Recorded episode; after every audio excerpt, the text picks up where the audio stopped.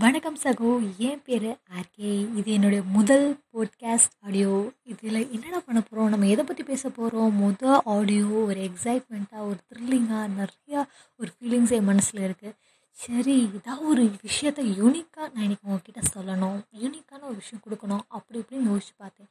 சரி ஓகே இப்போ எதுவும் யூனிக்காக தோணலை? சரி ஓகே நம்ம பாரம்பரியமாக வழக்கமாக வர மாதிரியே நம்ம வருவோம் அப்படின்னு சொல்லிட்டு இன்றைக்கி ஒரு ஒரு மோட்டிவேஷன் ஸ்டோரி தான் நான் இன்றைக்கி உங்ககிட்ட சொல்ல போகிறேன் இது வந்து ஒரு திருட்டு கதை அப்படின்னு சொல்லலாம். ஏன்னா இது பலரும் பலர் இடத்துலையும் கேட்டுப்பீங்க பட் இது என்னோடய ஃபேவரட் ஸ்டோரி அதுதான் நான் இன்றைக்கி உங்ககிட்ட ஷேர் பண்ண போகிறேன் என்ன கதை அப்படின்னா கேளுங்க நண்பர்களே. ஒரு ஊரில் ஒரு முனிவர் இருந்தாராம். அந்த அவருக்கு கடவுள் தான் எல்லாமே. என்னுடைய உலகமே கடவுள் தான். இந்த கடவுள் எனக்கு என்ன வேணாலும் செய்வார். நான் என்ன பண்ணாலும் என் கூட இருப்பார். எனக்கு எப்பவுமே உறுதுணையாக இருப்பார். அப்படின்னு சொல்லி தன்னுடைய வாழ்நாள் முழுவதுமே அந்த கோவிலே அவர் கழிக்க முடி முடிவு பண்ணிட்டார். இந்த வாழ்நாள் முழுவதும் அந்த கோவிலே தான் இருந்தார். அந்த கோவிலை சுத்தம் செய்கிறது அந்த கோயில் அலங்காரம் செய்கிறது அந்த சாமிக்கு பூஜை செய்கிறது எல்லா வேலையுமே இவரே தான் பண்ணுவார்.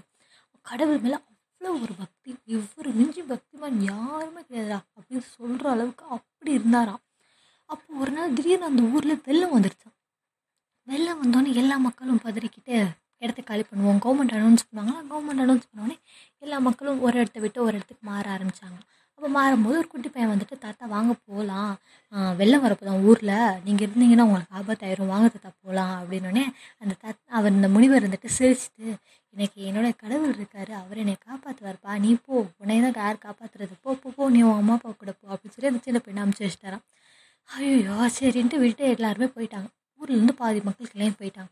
திடீர்னு வெள்ளப்பெருக்கு அதிகமாயிடுச்சு. இவர் எங்கடா போகிறது அப்படின்னு தெரியாமல் எங்கே நிற்க கூட இடம் இல்லாமல் இருந்துட்டு போய் அந்த கோவிலோட கூரை மேலே ஏறி உட்காந்துட்டாராம் அதை தின்ன போட்டிருப்பாங்க. அது மேலே போய் ஏறி உட்காந்துட்டாராம் அப்பயும் இன்னும் ஊர்லேருந்து பாதி மக்கள் கிளம்ப வந்தவங்களாம் கிளம்புறாங்க. படகு வருது. படகுல போய் கிளம்புறாங்க. அப்போ ஒரு இளைஞர் கேட்குறாரு தாத்தா வாங்க தாத்தா நான் உங்களை கூப்பிட்டு போகிறேன் நம்ம போய் பத்திரமா இருந்துக்கலாம். அங்கே அரசு எல்லா வேலையும் பண்ணி வச்சிருக்கு. நீங்கள் எதுக்கு இப்படி கூரை மேலே உட்காந்துருக்கீங்க வாங்க போகலாம் அப்படின்னு.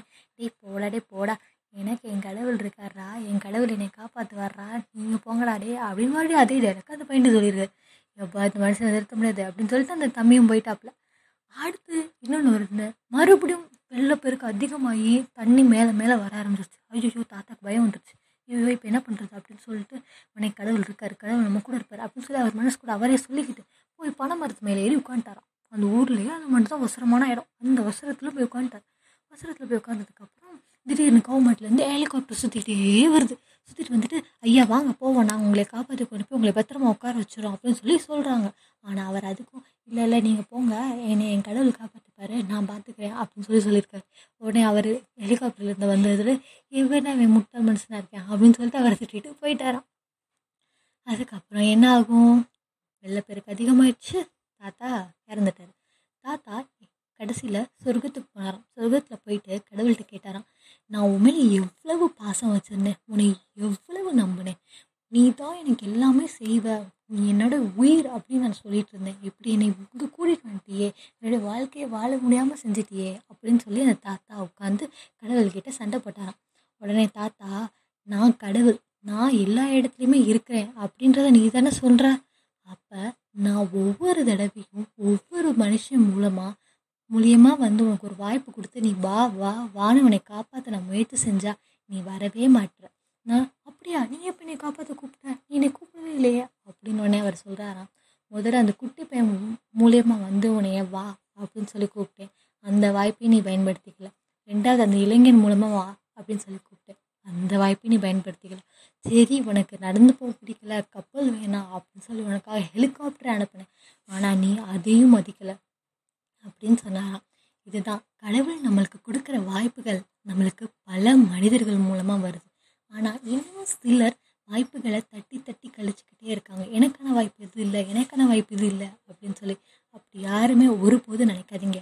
கிடைக்கிற ஒவ்வொரு வாய்ப்பையும் பயன்படுத்துங்க. உங்களுடைய வாழ்க்கையில் முன்னேறுங்க.